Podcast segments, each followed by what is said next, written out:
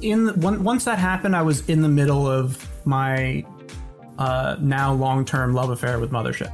Hell yeah! So I've been playing some of these like indie games uh, with some friends.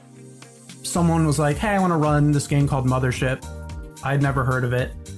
Uh, I played it once, and I was like, "This is the best game I've ever played." It was the single best session I had ever played. It was like to die for. Amazing. I, I just fell, fell head over heels in love with it. Regular listeners and floorheads know I love the R P G Mothership by Tuesday Night Games. Today I sit down with Ian Ussum, who's responsible for popular scenarios for Mothership like The Drain. Ian has a Kickstarter live for a huge anthology of Mothership scenarios and content called Hull Breach. The link is in the show notes, so check it out. I was fascinated by Ian's approach to making content and for playing Mothership. Stick around for an interesting conversation at the end around the toll of running a Kickstarter. This and every episode of Tabletop Talk is made possible by the patrons of Third Floor Wars. A shout out to a few of our newest patrons: Jacob, Isaac Turton, eight S, Eli Griesen, Kevin Rademacher, Philip Cummings, and Jonathan Kennedy. Because of them and the one hundred plus other patrons, we bring you quality weekly tabletop content. Okay, sit back, relax, and enjoy my time with Ian. Do you love to unplug and play games around the table? Greetings, friends and floorheads, to Tabletop Talk from Third Floor Wars. If you love tabletop gaming, you are in the right place. Listen as Craig delivers in-depth discussions and interviews with game designers, creators, insiders, and experts. Learn from the people making and playing the role-playing, miniature, and board games you love. Now, enjoy the show. Howdy friends, Craig here. My guest today is Ian Ussum. Ian is a tabletop R P G designer, publishing under the label Anodyne Printware. He primarily writes sci-fi horror content for one of my favorite games, the Mothership R P G from Tuesday Night Games. Now, he's best known for his adventures The Drain, which crowdfunded on Kickstarter back in February of twenty-one, and Moonbase Blues. Ian shares R P G publishing tutorials and project postmortems on his blog, The Uncanny Spheres. We'll have a link to all of that in the show notes. But Ian, welcome to the Third Floor. Thank you for having me.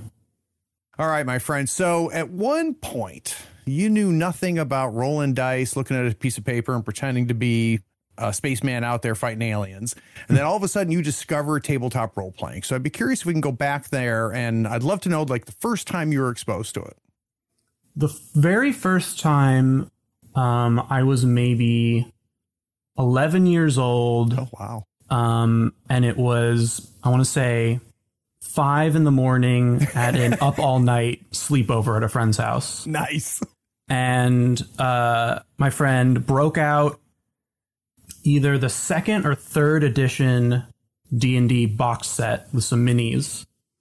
Um, and I had never heard of D and D before. He did not explain the rules at all.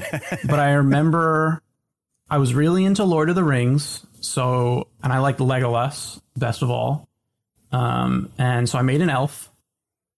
Uh, and I've early on, I distinctly remember feeling frustrated by the mechanics that was like, wait, I can't be good at both swords and bows. Yeah.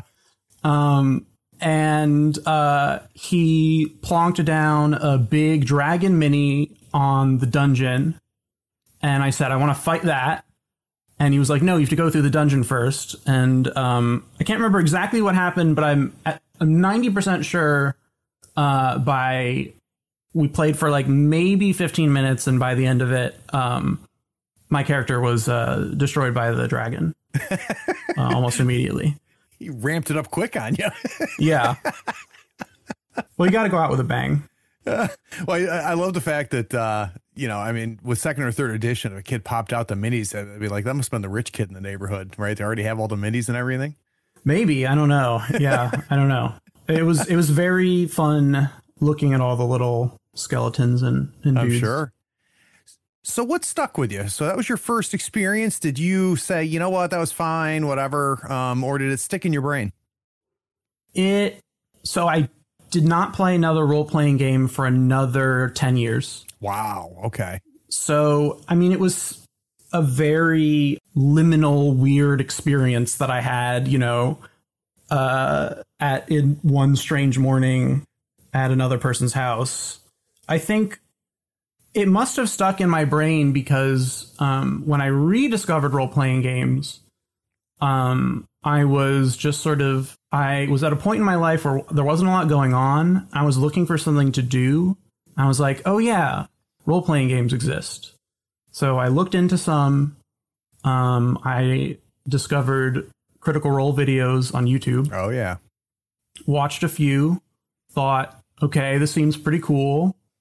Um, I played some really, looking back, not very good public online games on Roll twenty that I joined via their Looking for Game forums. Um, but it was, despite the games being kind of a mess of, you know, flaky no-shows and like really weird homebrews and stuff, it was compelling enough that I stuck with it and managed to branch out a couple years later into the indie scene. So what what caused you to make that jump, Ian? So, you know, you're pretty mainstream at this point, Critical Role, you stick yep. sticking with D and D, and not mainstream in a derogatory way, right? Right. Um, so at some point, you, you got a smell or you got a, you got a scent on something, and what, what made you turn your head a little? Um, I had to first decide I didn't really like D and D fifth edition. Um, I we had played through two years with one group of the entire Rise of Tiamat wow. campaign. Holy cow, okay. And by the end of it, I was like, that was kind of a shitty adventure. I didn't like it. Because? Um, it was just so brutally, like, combat after combat after combat, and yeah. not a lot of very interesting things happened. And I just realized I wasn't really having fun with it, but I knew that there was something about the hobby that I liked. Right.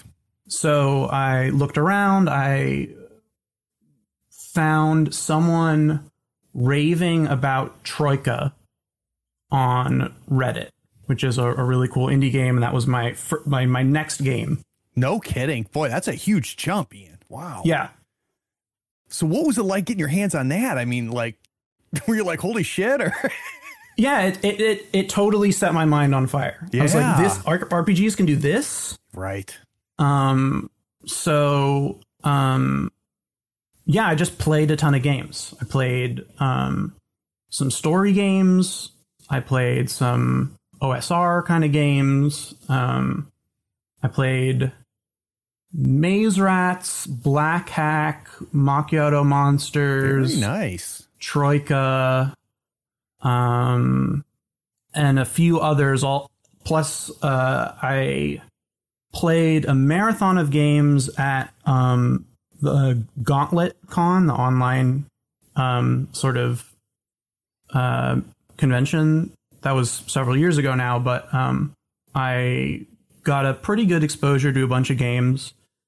Um, and at the end of it, I was like, yep, Troika is still the best one of these. That's cool. That's cool. So I stuck with that. So that's been a couple of years, right, since you've you really started exploring the the indie scene. Looking back on it now with a ton more experience than when you first came across Troika, um, what do you think hooked you so hard about Troika? Um, that, that, in your words, you know, set your mind on fire. I think the writing, just this the straight up, this writing is amazingly creative and interesting. Um. The art. So this was not the current edition of Troika. This was the original art, the the original uh, edition, which didn't have a ton of art in it, but what was there was weird. Yeah. um, and um, the mechanics were just like utterly bizarre. Like the you're drawing tokens out of a bag. Um, and um, it was clearly just having fun. Right. Um, and, you know, that sort of creativity is still the thing that I most look for in R P Gs. So having kind of walked away from D and D, not out of, you know, well, maybe out of disappointment, I don't know, but, you know, going in and discovering all of these other games, and the games you listed off are mechanically very interesting, right? Settings wise, very interesting, and, and a huge variance. Is there anything when you look back at D and D that you miss, um, that you still appreciate, or you're just like, you know what, I, I did my time and, and I'm not going back, or, or have no, or have no, uh, uh, nostalgia? Every once in a while, I get it in my head, like creating this concept for a character and building it out like in this very crunchy, video gamey sort of mechanically fulfilling way seems appealing. And in the last, you know, two to three years since I've discovered indie R P Gs, I've gone back a couple times and not had a good time. So the promise is not met. Yeah. Yeah. I think like I like video games, you know, like I like video game R P Gs, and I think D and D sells these archetypes and the promise of these characters very well. Yep. Um, but playing it, I don't have the, the best experience with. Yeah, I mean, it, it's a game where I think you you get a lot of, you can find a lot of joy away from the table, right? Thinking about, right. You know, what happens when I level up? Am I going to go this way? Am I going to go that way? Um, and then there's times you go back to that grind, right? Where you just like roll for initiative. Yeah. Roll D twenty, huge variance. Okay. I missed, you know, um, right. So I can definitely understand that. So guys, the Insider Insight series is my opportunity to sit down with designers, developers, artists, writers, and creators and learn how they approach their work. I try to understand their process, inspiration, and methods for crafting their creations. And that's what we're going to do with Ian today. So we're going to take a quick break. And when we get back from that break, we're going to talk about a little game, which isn't so little anymore. We're going to talk about Mothership. We'll be right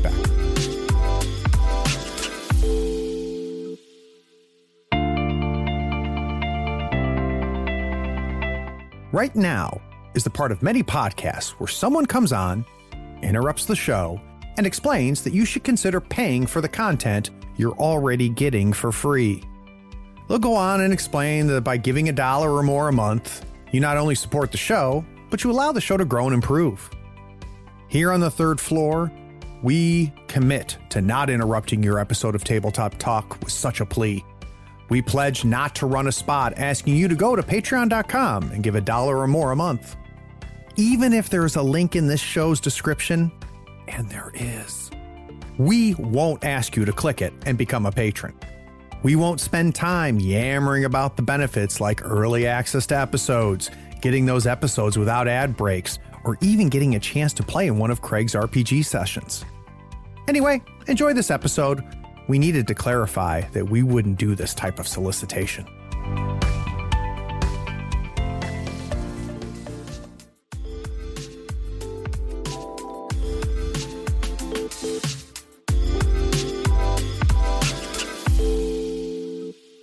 So Ian, it's neat to hear kind of the, the as you leveled up, right? As, as a, somebody who's consuming R P Gs.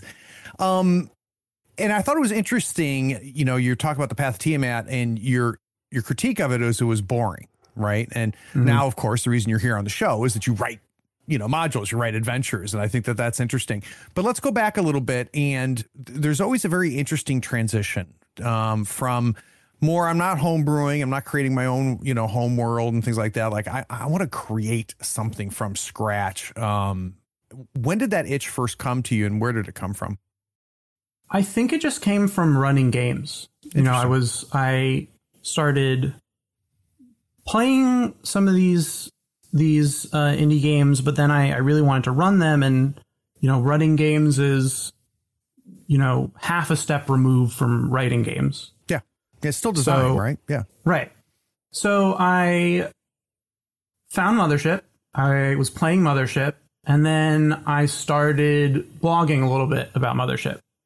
Um, I had, you know, some friends who were who were into the like old G plus blog sort of scene. So I was like, I don't know, maybe I can do some of that. I had been playing a lot of Mothership, um, and I was running games. Um, I was running, you know, one-shots here and there with friends. Uh, I had exposed my family to a game or two of Mothership, uh, but then I was also running regular games, and I was running some of the first-party Mothership material, but I was also making up some of my own stuff.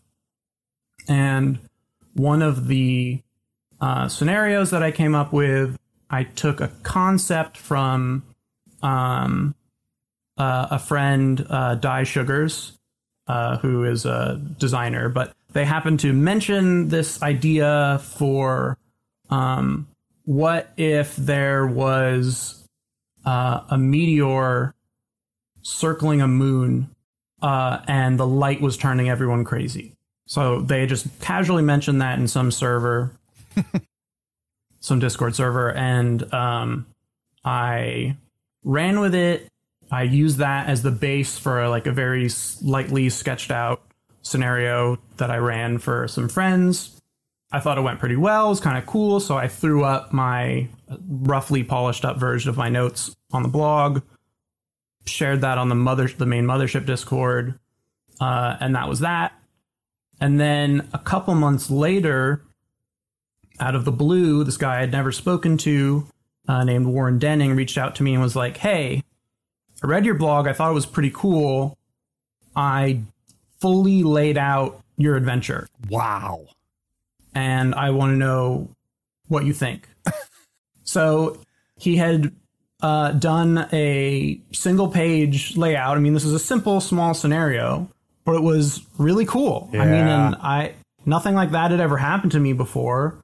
I don't even think I had a single comment on my blog, you know. Um, That's cool, man. That's cool. Yeah. Yeah. So that stunned me. And then, you know, he was like, "Oh, I kind of want to like put this out, you know, just throw it up for free. Is that cool with you?" And I was like, "Yeah, that'd be cool. Or we could work together and like expand it and and make something like, you know, publishable yeah. with this." So so we worked on it, and it went from a single page to a double sided single page pamphlet. Um, and it was one of the first published third party um, scenarios for Mothership. And what was it called? Moonbase Blues. That's cool, man. That's cool. Yeah. So that was the, the first thing I ever published. That, isn't it neat? It's amazing when you just create something and then you find someone else that latches onto it, right? Like that. I mean, that's, yeah. and then they have a boomerang back to you, and it's just like, holy shit. Like that, that's a neat feeling, man. Yeah. It felt really good. And, and we published it, and it sold like, I want to say like three or four hundred P D F copies within like a month. That's crazy. That's crazy. And yeah, it was like, well, that that felt pretty good.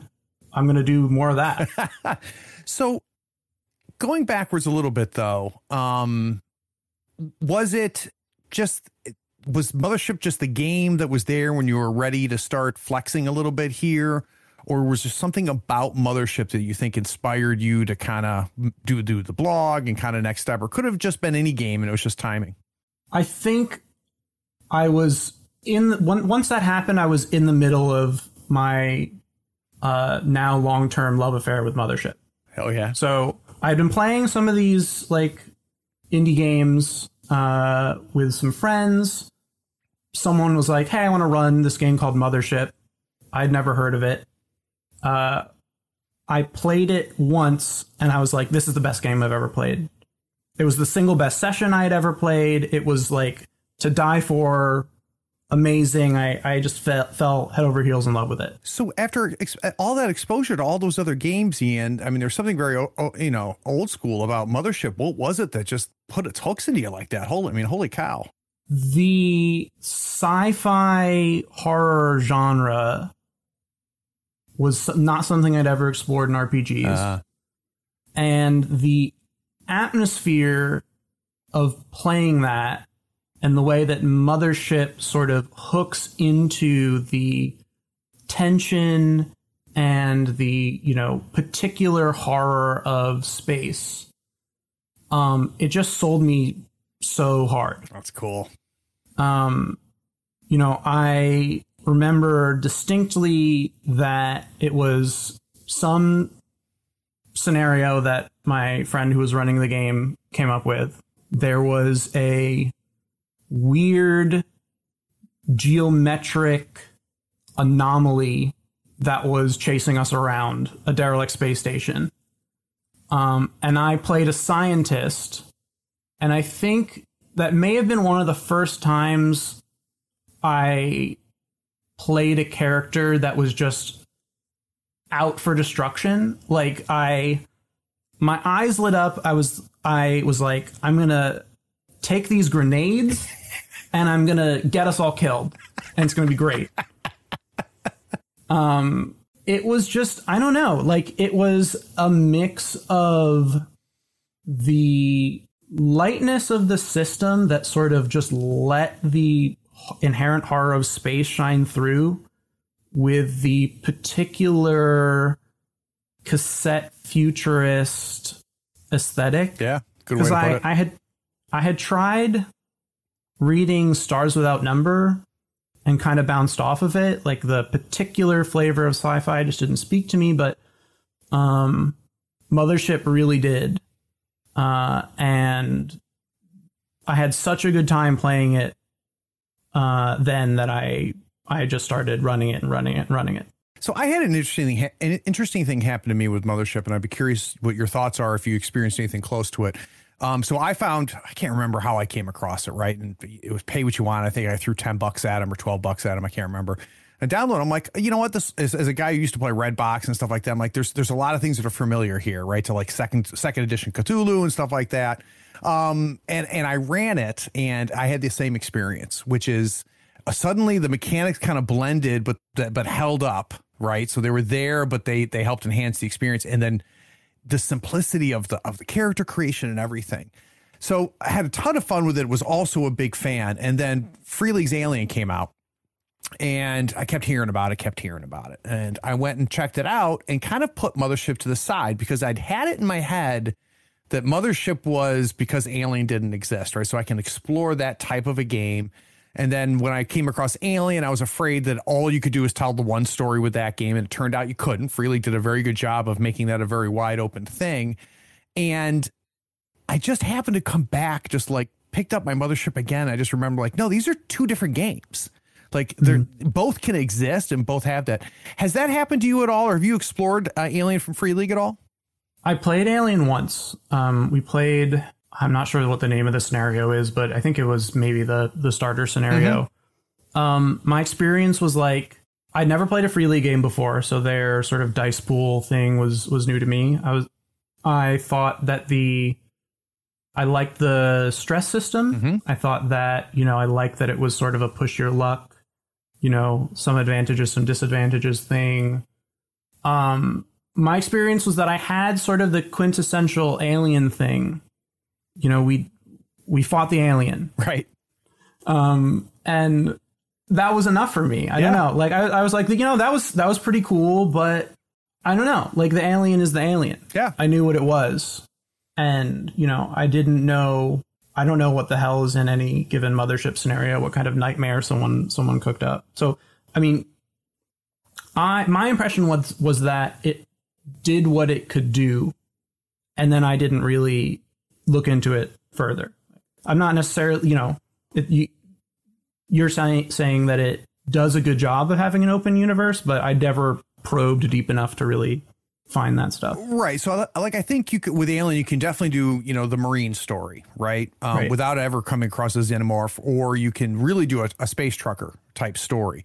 What I think mm-hmm. is very unique about Mothership, though, is that, like, it could be effing anything. Like, whatever right. I can dream up, doesn't have to be a, an alien. Right. It could be, you know, and the, and I think that's something that's pretty unique about the premise uh, behind Mothership. So um, it's good that you had a chance to do it. And um, that, that's my big confession uh, when it comes to Mothership, is that I cheated mm-hmm. on it and then came back uh, and fell in love again. So, guys, we're going to take another break. When I get back from this break, I want to talk to Ian a little bit more about um, his first kind of big uh, drop out there. It's a it's a scenario that's talked about all the time. It's always part of the conversation. We're going to talk about The Drain as well as um, Meat Grinder. We'll be right back.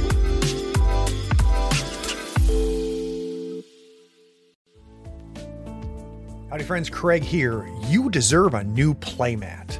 Here on the third floor, we use Mats by Mars. They are scratch resistant, waterproof, wet erase marker compatible, almost free of glare and lighter than neoprene. Mats by Mars gives you over forty designs to choose from. You pick a mat, pick a design, and then you pick an overlay, like one for Marvel Crisis Protocol, Star Wars Legion, or even Malifaux third edition.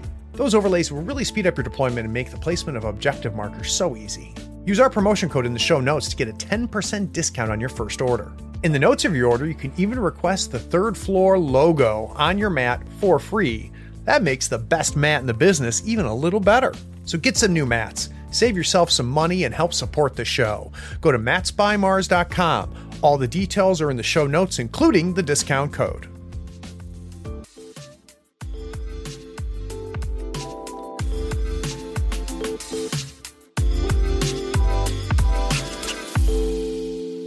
So you, Moonbase Blues comes out. Um, several hundred people buy the P D F from you. Again, another surprise, right? It's like you, you had your buddy there come back and say, hey, I took your words and made them pretty. And let's, you know, you did more with that.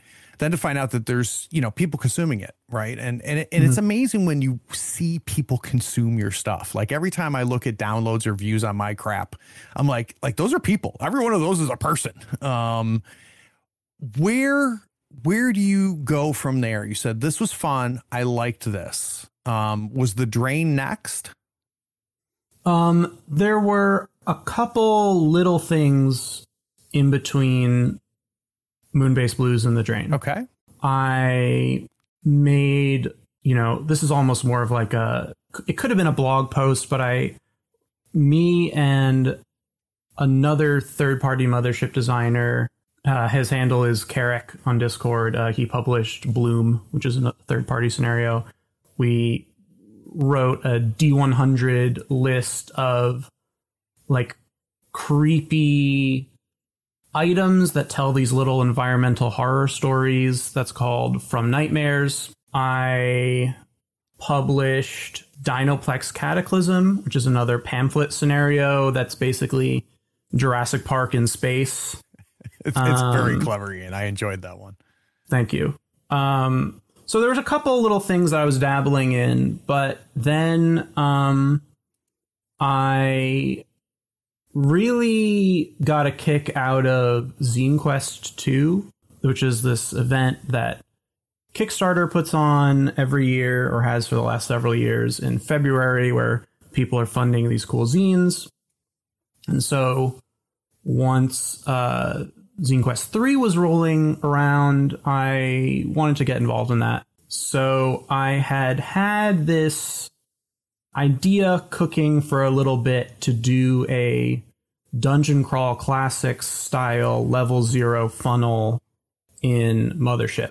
And so I worked on that uh, towards the end of twenty twenty. It started taking shape, and I ran a Kickstarter for it, and it went pretty well. So let's let's take a step back, Ian. So um, sure. For those that are not familiar with uh, uh, the funnel that uh, for D C C, so uh, Dungeon Crawl Classics has a concept of a level, z- level zero, and basically each player takes anywhere from two to five peasants, right? They have no class, no, no class, no distinctions or anything. This is a very old school D and D style game.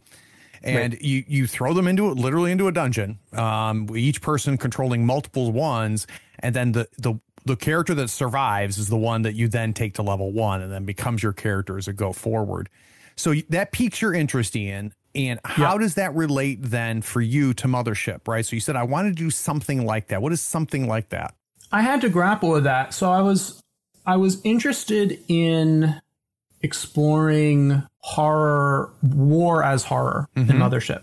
What is what is war like in Mothership? And then I thought of the funnel. That is, I mean, it's very meat grindery. Some sort of ideas started loosely forming in my head. You know, what if what if it was like World War One? What if there were trenches? What if you were cannon fodder? So I sort of had to combine all these ideas in my head into an, into something that made sense. So what I landed on was funnel characters might be something else, but in this specific instance, They are prisoners um, who have been conscripted to be meat fodder in this giant space battle. And they're sort of in a uh, high-tech chain gang where they're wearing these explosive collars around their neck. And if you get too far away from each other, your head explodes. Uh, and that was to sort of solve the problem of, well, why would a bunch of prisoners work together? You're forced to. Yeah. So, yeah, it, it just... For me, writing is kind of like this ever-evolving thing of having an idea and then working on it to have it make sense in some sort of playable way. And so The Drain formed out of out of that. So let's talk about that process a little bit, Ian. Um, so you get you get some concepts, some ideas, right? We've got the inspiration mm-hmm. from the D C C stuff. Do you just sit in your room and just iterate and then sleep on it and then think about ten other things and then come back to it later? Do you have somebody you bounce off of? Like what, how does the, how does the uh, ball roll down the hill? For me, it's getting, well, first it starts with some ideas, then getting it polished up to something that makes a little bit of sense. Basically, I try to make the minimum runnable concept. And then I run it as soon as I possibly can. So for me, writing is all about playtesting. Mm-hmm. Um, so I ran it and it worked really well. And I so instantly I knew, okay, this works. I'm going to do this. Um, so, you know, I ran, I think, three or four playtests um, over the course of writing. So I would run. I would furiously write down everything that I learned in the last, you know, three or four hours, apply those notes, ruminate, take it back to the table. And then it sort of shapes up into something more and more closer to the final project from there. So if I were to go gra- uh, grab my copy of The Drain off my shelf right now and then break into your home when you were sleeping and steal the first version of The Drain, Um, I want to know first, what would I see is the same, right? So if I looked at your scratch notes that led to the first play test, what, what made it all the way to the version I have? Gosh, that's, that's kind of hard to think. I have to think back several drafts. Um, well, that the, give you a concept, right? Yeah. I mean, the, the World War Two, World War One as a defining aesthetic was there from the start. The first location in The Drain are literally trenches. And that was how I had it set up from the get-go. And that was like the first sort of mini scenario that I ran to know that that, that would work. Mm-hmm. Um, the idea of... When I re- originally thought of this idea, it, this is going to sound really stupid, but this all started with someone making a joke on a Discord server. What if you ran a funnel in a funnel? What the hell does that mean? That's right. Interesting. It doesn't mean it doesn't really mean anything, but I was like, okay, what if what does that mean? So the idea of this, so The Drain takes place in this uh, rotating cylindrical habitat. Uh, so it's spinning to create artificial gravity. And it's this big um, sort of like farmland. It's like a long-term uh, habitation for these people. It's sort of, you know, you might call it like a colony ship or something, but instead of being a, a cylinder, it's a cone. So it's a, it's funnel. It's a funnel in a funnel. Um, That's awesome. Yeah. All right. So now, now that we have it, like, so this, it sounds like the, some of the basic themes and premises made it all, all the way through. Right. Can you remember uh, an iteration where you had some ideas and you're like, I am so excited. And you put it to the table and you're like, I am throwing that out. It was terrible. So what are some things that you that you cut and needed to be cut? The explosive collar thing was originally an actual chain gang. It was originally people were phys- the characters were physically chained together, um, and the group that I ran it for hated it.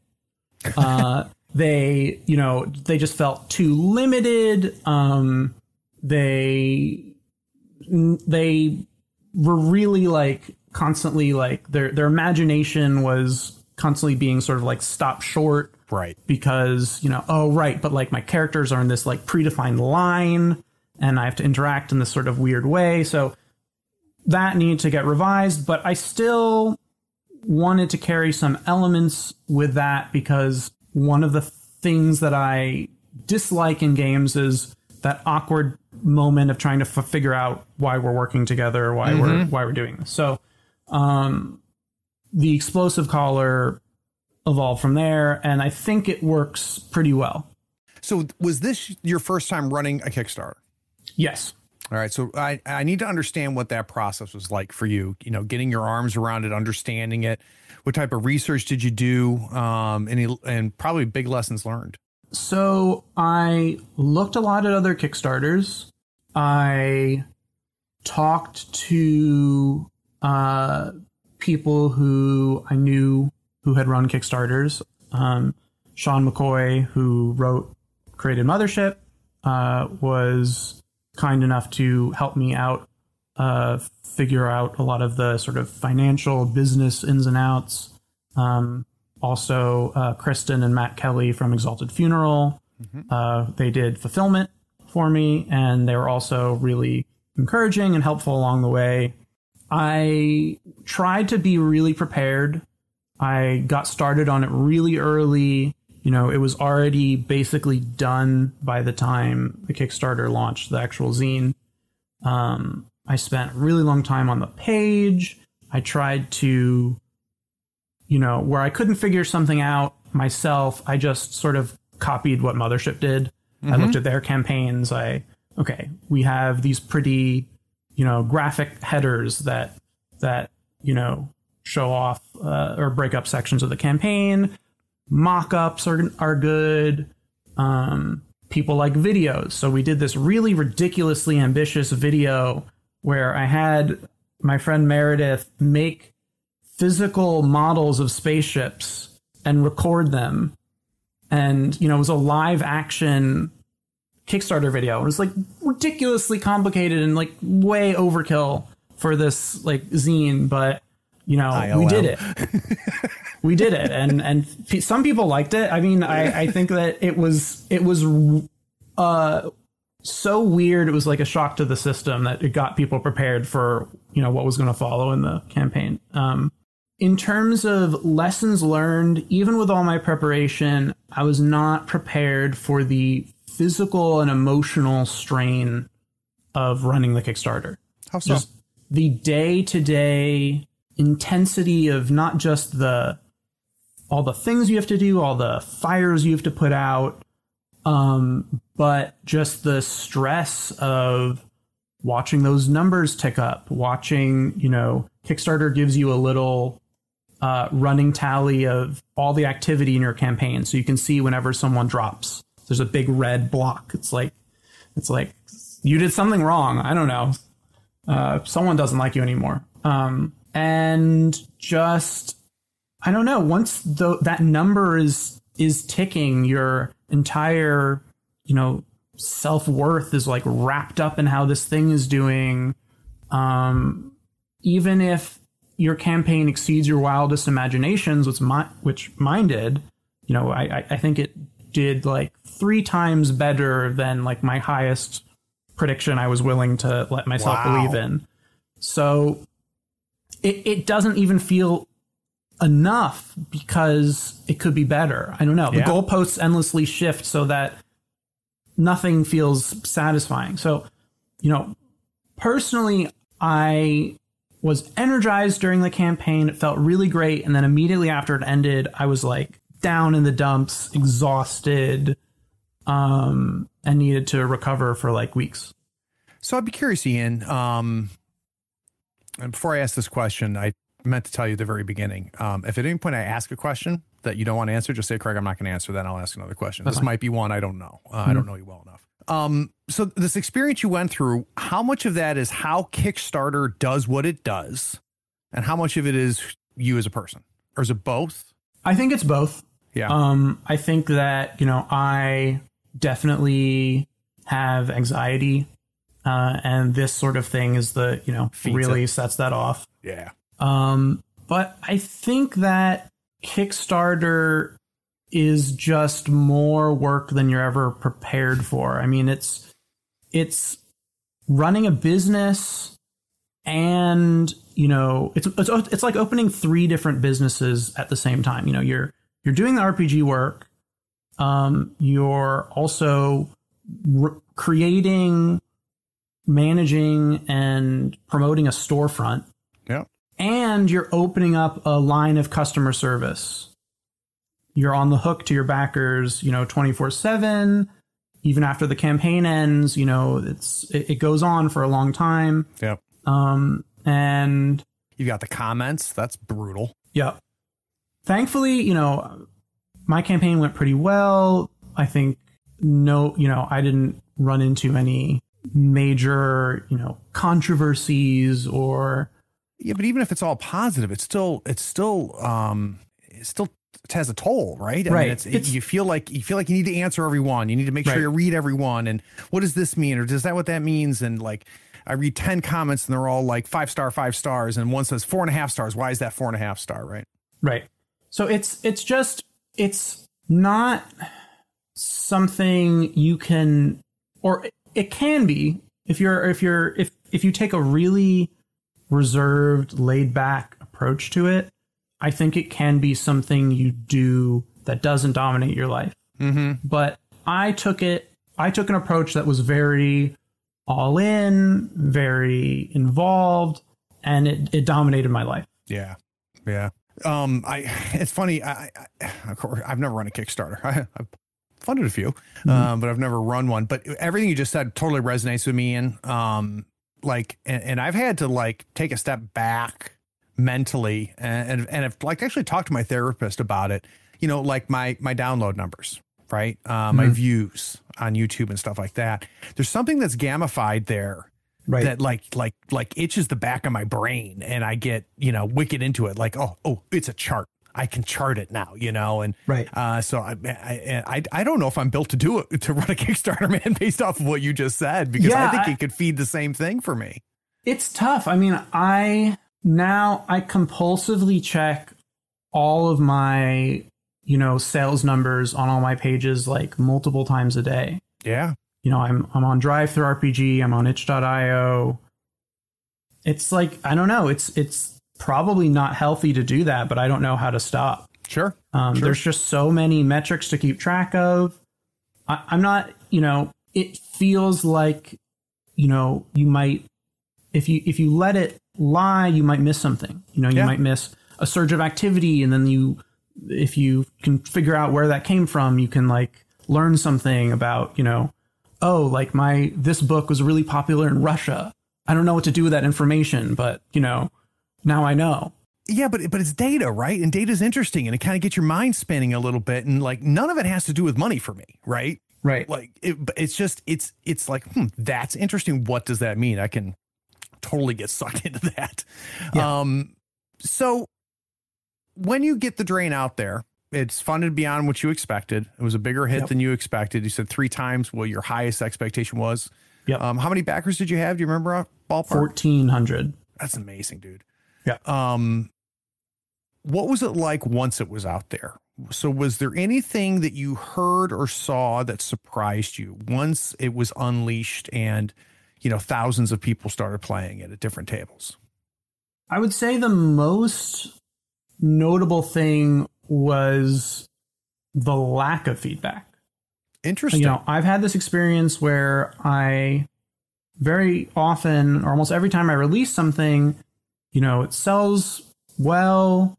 People, um, you know, eventually tell me they like it, but there's this, there's a long tail on people playing your game, leaving a review, saying anything about it. So it can feel like crickets. It can feel yeah. disheartening to to release it, and then it's like nothing, you know. So mm-hmm. it's not literally nothing, but in this case, someone will, will say, "Oh, it looks nice." Yep. It's like, yeah, but how did it play? You know, and I, I, and I've owned it for a while, and I've never run The Drain, man. So I know exactly what you're saying. Yeah. So it's. Um, eventually, you know, I, every once in a while, I'll, I'll check the, um, after action report channel in the Mothership Discord, and someone will play The Drain or play, you know, something, and it's amazing to read about and it's awesome. Um, but that just, I think it's not, you know, I don't think there's anything bad about my adventures that people don't play them. I just think that it's the, the nature of R P Gs yeah. is, you know, not everything makes it to the table. And if it does, it might be months or years. So it's just this weird thing. And then about the specific feedback, it's been mostly really positive. I mean, people say that they, hey, actually funnel works pretty well in Mothership. And I actually had someone reach out to me and said, um, you know, I never really realized that funnels couldn't just be a D C C thing. So right. like I went and made a funnel in another system.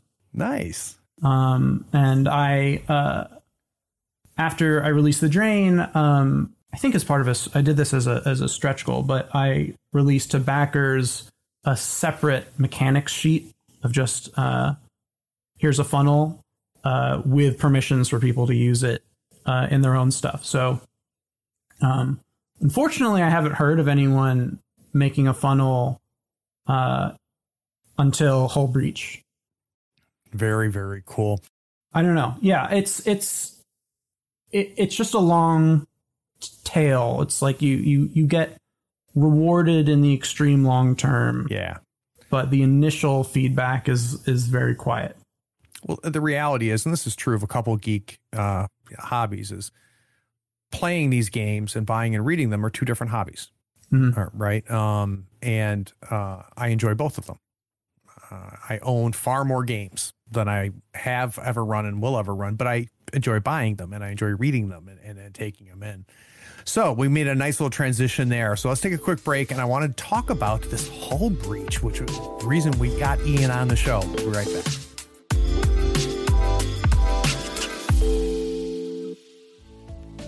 back. There are so many online retailers. It can be hard to find one that is trustworthy, has great prices, along with some reliable customer service.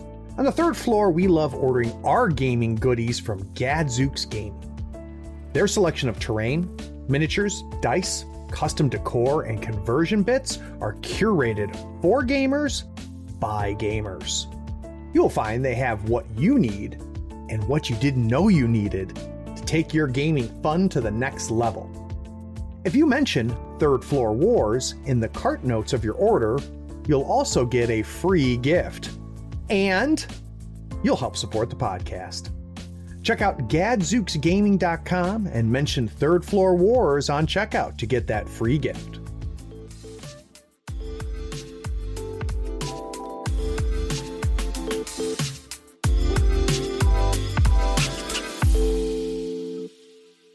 Obviously, Kickstarter didn't punch you hard enough in the face. You have now decided that you want to hop back in the ring and do another Kickstarter. Before we start talking about Hull Breach, what, when did that transition for you? Where you, the memory of childbirth before was faded away enough that you felt like you could do it again? I think it was pretty much immediate. Um, oh, wow. You, you, not that I wanted to do it as much as I knew that I could.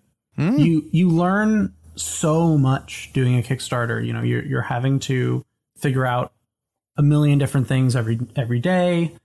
Um, and now running this one, even though it was for, you know, just a zine, that's not not a super complicated, you know, pledge tier system or anything. Um, I knew that I could do it again.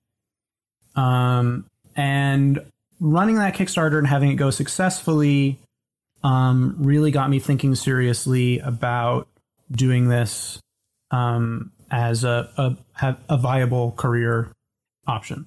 Yeah. And um, particularly having the stats in hand of how Kickstarter works, how much traffic is driven by Kickstarter itself and not externally. Um, it really felt like there's kind of no other way. Yeah. Um, so it's just sort of a, a, a fact of life at this point. Um, and the question was just, you know, what's, what's the next thing I'm going to do? Some of my other projects, like we talked about, Moonbase Blues just sort of happened and snowballed into this thing. Uh, Hull Breach started out as just an idea on a Discord server. I had started a small community uh, for third-party Mothership publishers to sort of talk shop uh, and swap tips. And during ZineQuest, a few of us collaborated to cross-promote each other's stuff and, you know, boost our um, promotional efforts and stuff. And that went pretty well. Um, I think Mothership zines ended up being like five of the top ten most backed projects during ZineQuest three. That's amazing. And so I wanted to do more stuff with that community. Um, I this is a whole another thing that we could get into, but um, earlier in twenty twenty, I had uh, participated in this really amazing charity project called Dissident Whispers, um, which was um, a anthology of one-page adventures uh, that was put out to raise money for uh, the National Bail Fund Network. And T K G got involved and published it and made that happen. And that was like a really life-changing experience. And awesome. um, it was magical to see that come together. Um, to be a part of that, it was like ten days of the most intense work I have ever participated in. And after the, at the end of it, we had a book and it raised, you know, sixty thousand dollars for charity within like a month or something. That's cool. And I, during that project, I took kind of a leadership role. I helped coordinate things between T K G and the group, and I helped, you know, put people in contact and figure out how we were going to, you know, move things along in different stages. And I helped coordinate communications between all the writers and all the editors and the project organizers and stuff. So it was like a really intensive learning experience, kind of like a Kickstarter. Yeah. And so that's another thing that I now had in my pocket that's like, oh, this kind of really big group project, there were one hundred people involved. I've done that. That's something I can do. So going back to what we were originally talking about in this uh, Discord server for third-party Mothership creators, we'd been talking about doing some sort of group project, and I floated the idea of doing something like Dissonant Whispers, where we would do an anthology that everyone could contribute to. And as the idea developed, I kind of took it on as a publishing project for myself, as just the most feasible way to make this happen. Yep. And initially it was like, oh, it'll be like a sixty page zine. Oh, it'll be like a eighty page perfect bound book. Okay, one hundred page, one hundred twenty page, one hundred sixty page. Oh, it's a hardcover now. Oh, there's like, you know, we have a design team of three people and wow. we have five artists and we have twenty authors, and you know, it, it sort of snowballed into this this whole crazy thing. Um, so we kind of uh, jumped over the headline a little bit. Uh, yeah. So for those listening, um, this is being recorded before Hull Breach. Um, the the campaign starts, but we're releasing it in, in conjunction with the with the campaign. When people follow the link uh, below to Hull Breach, what are they going to see? So they're going to see uh, a really cool render of a hardcover book uh, called Hull Breach, which is a an anthology collection of all sorts of cool toys and adventures and articles and individual monsters and equipment collections and all sorts of crazy things that you can grab and plug into your Mothership campaign. It is sort of like a loose toy box of stuff that you can pick out and plug in, but it's also got some interconnectivity that there's almost like a secret um, mega campaign sort of in there tying it all together. Yeah. It is the product of around thirty contributors. Um, all of the writers have either uh, previously published something for Mothership or participated in Dissident Whispers um, or like an active Mothership blogger. So it, it started out as this sort of community project, and we tried to keep that um, concept, you know, through to the end. And how has that impacted you as a as a designer, though, right? So you're really very much in production mode here and yep. project management mode here, but you're being exposed to the creativity of so many different people and reading their material, and, and they're pitching you and they're sending yep. you things. Um, what impact has that had on you? How's that changed you as far as you how you think about game design? Made me uh, have, I think, so, okay. So my role on the project is both as a publisher, but I also am the developmental editor on every article. Wow. Okay. So I, we've started working on this in April.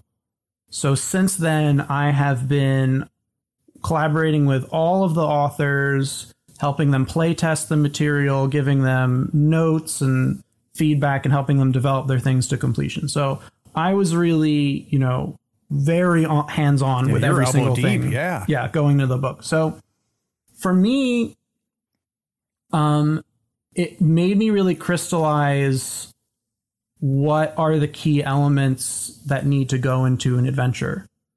And they are, they are a very clear, uh, orientation up front.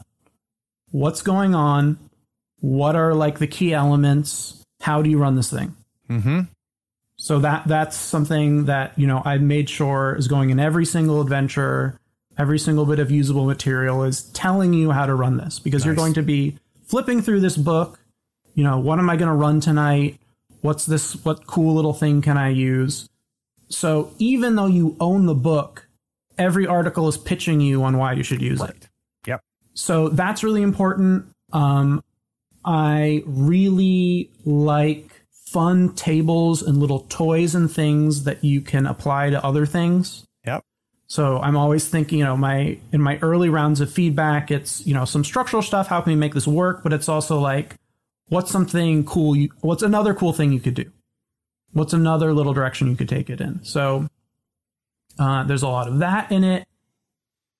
It's kind of like your From Nightmares idea, right? Yeah, pretty yeah. much. Yeah. yeah. And that, that kind of stuff appears in a lot of my stuff, you know, in Uh, in Moonbase Blues, the first thing I published, there is a table of um, ways that the meteor mad enemies, which are basically like zombies who have been, you know, gone crazy because of this this infectious light, how they've incorporated the color blue physically and violently into their person. Nice. So every time you, you encounter a zombie, it could just be a generic zombie, but it's specific, you know, yeah. there's a specific flavor to it. So that's something that I'm really passionate about. And I think I got that partially from the core Mothership rules, where one of the first things you do when you're starting up a character, it's not just, okay, what are these numbers, but you get a patch and a trinket. And that D one hundred patch table and that D one hundred trinket table is maybe the best thing about Mothership. I could not agree more. Right. So I want to include that in everything that I do. I want yeah. to relive that experience of just like pouring over this, this cool table. So that's an element. And just generally something that I try to emphasize is, you know, usability, usability, playability, playability, yep. playability. How does this actually work? Um, how can we make all these elements come together? I mean, it's just basic development stuff, but Um, you know, we really play tested the hell out of this thing, you know. So, Ian, so that's that's helpful that you're able to obviously share your knowledge and your experience with each each of these developers and, and really give them these types of tips. But I guess what I, what I also want to know is, when did it go the other way? When did somebody put something in front of you that made you go, oh, shit, I'd never thought about it this way, or I've never, you know, approached it this way, that made you rethink things a little bit? So there's a lot of like weird eclectic material in the book. And there are a couple entire systems basically in their own right, like system oh, hacks wow. of Mothership. So one of them uh, is by M V, uh, who has published um, Mothership stuff before, but they made a hack of Mothership that you can play wardenless or G M less. Uh, and It's not really how I play games. You know, in my exploration of indie games, I've trended towards the more, you know, old school style of running games. Um, but it's really cool. Mm-hmm. And like they, the sort of oracles, like the, the tools that they, and I prompts and ideas that they wrote to facilitate the style of play really grabbed me. And I think it's one of the cooler things uh, in the book. And so, yeah, I don't know, that that sold me. So when uh, when uh, an artist puts out an album, they, they always ask, you know, which song which song do you think is going to be the hit? So in your mind, uh, with all of these out there, I mean, obviously you love them all, right? It, mm-hmm. it wouldn't make it into the book. But is there is there one that you think people are going to talk about um, when they finally get the book in their hands, one that's going to create a stir? Yes. Uh, I think the the hit is called Vibechete by uh, Joel Hines. Nice. Who uh, wrote um, The Desert Moon of Karth, which is another phenomenal. Yeah, another dope, amazing uh, zine from ZineQuest three. And he recently kickstarted another module, um, Abilities Considered Unnatural. So he wrote for us an adventure called Vibechete, which, if you aren't familiar with Mothership, it's one of the weapons uh, in the core book, which is just a, a vibrating machete. It can't be sci-fi unless you have some blade that vibrates. Yeah. Uh, so it, it Vibechete is a slasher horror scenario. Oh, that's great. Um, so it is. Uh, it takes place on an abandoned, um, like arboretum station, like a, a playground for, you know, millionaires, and Uh, like any good slasher horror scenario, like any good slasher horror story, uh, there is an origin of the killer. And uh, there was this mysterious construction accident that killed all these workers, uh, but one survived and still lurks on the station and lives only to hunt the uh, scions, the children of the uh, billionaires who, you know, skimped on safety measures and caused the accident, who, you know, go and delinquently party on this derelict station. Uh, and it's so fun. Oh, it's that's so cool. Fun. That's very, very cool. All right. So obviously, um, people below can uh, grab the links below um, for for uh, Hull Breach. Um, I'd also, I'm going to link to a lot of the other stuff that we've talked about, Ian, um, both your stuff and a few of the other call outs that you've put on there. Uh, but before we go, one thing I always like to ask, uh, my guests is, what are you really enjoying right now? And it could be an R P G, it could be a movie, it could be a video game, board game. Is there something that recently that has really, you know, set your brain on fire, to use your term, something that you really are enjoying right now? God, the brutally honest answer is I'm too busy to enjoy anything. You know, Kickstarter. When was the last time you enjoyed yourself, Ian? Ah, oh, gosh, it's. I mean, it's genuinely. It's been a bit. I've Kickstarter. This Kickstarter is so complicated. And, yeah. Well, um, you could have could have made it much more. Could you could you could have gone forty people instead of thirty people? Yeah. um. So, gosh. Um. What's the last good? What's the last? Uh. What's What's the most recent fun you've had not playing Mothership? Okay. Um, I rewatched one of my favorite movies, which is uh, Wizard People, Dear Reader. Never heard of it. Talk, which talk is, to me. Yeah. So it is a dubbed over track for the first Harry Potter movie. And so you um, play it while watching the movie on yeah, mute. You watch it on mute. And you and you play oh my this God. track, and it is the funniest thing I've ever experienced. And in a night of, you know, intense stress, that's what I turn to, and it's so funny. It's so, so everybody funny. Listening wasn't listening with a pen in their hand, and now they've all grabbed their pen. So what's the name of it again? Wizard people, comma, dear reader. Okay, we'll link to it below. But my, I'm gonna, I might be doing that tonight. That's very, very cool. Um, anything else you want to plug other than the Kickstarter, my friend? Um, I don't think so. Um, but I could I give a shout out? Please. Shout out to Meredith, who made us the best damn Kickstarter video I've ever seen. She's oh, one of really? the designers on the project, and she is a magician who knows all has all these crazy design talents, and she uh, edited our video, which is really and you're good. really excited about yeah, it. Yeah, I'm really excited about it. Oh, that's cool. You know, I've, I was going to totally let you go, and now I'm not going to because I completely forgot this. Um, what do you think about the rules changes? What do you think about version one of Mothership? Everything about it is like takes the good parts of Mothership and makes it more. Um, I've played them. They're they're really good. Yeah. They're it's it's really good. They uh, there are some quirks of Zero E Mothership that I found charming over time. You know, one of the things that I kind of like about it is that unless you're facing a couple particular really strong, particularly really strong weapons, it's kind of hard to die from damage in Mothership, but that has an interesting effect that you're going to die from space. Yep. So you're going to die from environmental insta-kill hazards, or you'll have a heart attack or you'll have from stress. But unless the enemy has a shotgun, you're probably not going to die from damage. And I kind of like that. Mm-hmm. You know, not in a, I think that's good design, but it's fun. Right.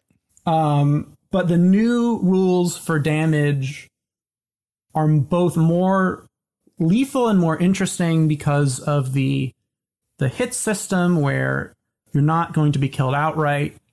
First, you're going to take some sort of horrible wound, and then you're sort of failing forward with yeah. now you have this thing to deal with. Now you're missing an arm. Now you have to stop the bleeding. So it sort of takes the let's make things more interesting stuff from the panic system and brings it into the damage system. Yeah. Um, and that's really good. And the new panic system, I think, solves one of the few criticisms I had. Um, you know, the inevitable, um, if things go too long, you're going to have a heart attack, right? It yes. just snowballs. And I feel, I really love the, how they, how they did the new panic system. And, um, Sean is, Sean will be coming on the show. So he, uh, for those of you listening, um, we'll dig into, a, uh, with Sean, uh, all the changes. But my first reaction was, um, like literally if I had written a list, if some, if Sean had reached out to me, which he never would, and said, hey, you know, Craig, what are the things that bug you a little bit? I've like check box, check box, like hit everyone. I was just so impressed by it. Um, Ian, I really enjoyed this, man. Thanks for taking the time. I did too. Thank you. Thank you for talking to me. Yeah, and for those of you that sat through this whole thing, like it's the end and you stayed this whole time, I appreciate you too. Take care. We hope you enjoyed this episode. Subscribe to Tabletop Talk and share it with your friends. Check out our content on YouTube and Twitch. Follow us on Twitter and Facebook and stay updated on everything coming from Third Floor. All the links are in the show notes. Take care, floorheads. Oh,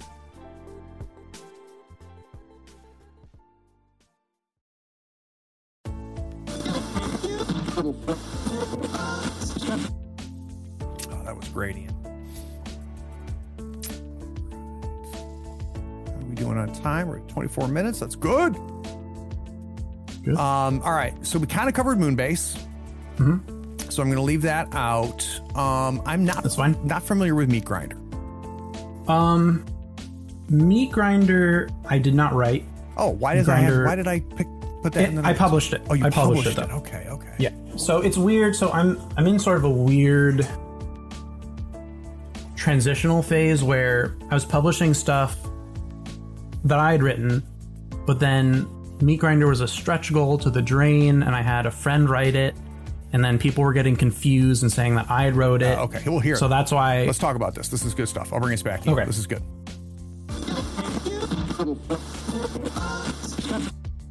Um, so I had uh, a family gathering um, and I subjected some of my my extended family to Mothership. Uh, none of them had, I think, even played a role-playing game before. Wow. Um, but I ran a modified version of the Mothership. It's not officially a starter adventure, but it's one that's often recommended as a starter adventure. Um, the Haunting of Ypsilon fourteen, yep. which is a pamphlet scenario. Actually, wait, hold that. Hold that thought. That I was completely wrong. That was not the one I, I based off of. Okay. You're a lying um, liar who lies, Ian. yeah. Um, no, it was so... All, the, all of what I just said applies, but it was the first part of Dead Planet. Yep. Um, it's a great intro. Yeah, which is called uh, The Screaming on the Alexis. Yep. So I took the Alexis, but I, because I was running it as a one-shot, I kind of wanted a more um, self-contained scenario. Yep. Um... God, I'm I'm sorry, sorry. I'm like, you're gonna have to cut this whole part out because I just realized I, I'm t- I just told started telling the same story wrong twice. Okay. Really sorry about that. Um, Pick up wherever you want, Ian. I'll take care yeah, of it. Yeah, yeah. Okay. So you're with your family. Gosh, everything. Yeah, everything that this the family wasn't even isn't even related to this. Okay. So the first to how I got started. So forget all of that. I'm so really sorry. I was in the Soviet Union, unfortunately. Yeah. I, I, that is the first Mothership game that I ran, but it became um something else entirely that uh, I eventually ended up publishing with T K G. So it doesn't, but that that's irrelevant, basically. Okay. So, um, okay, so. Uh, that was a good ten minutes, so I threw a break in there. I hope you don't mind. That's fine. How you feeling? All right? Good. Good. I think. That was a good conversation, man. Um, so I don't... I think I'm going to go a little different direction, if it's okay with you. I think what I'm going to do is, instead of talking about Mothership first, I want to talk about your transition from consumer to producer a little bit. Sure. So I'm going to kind of flip that around a little bit. Then we'll talk Mothership, right? Because that makes sense there. Mm-hmm. All right, cool. I'll bring us back.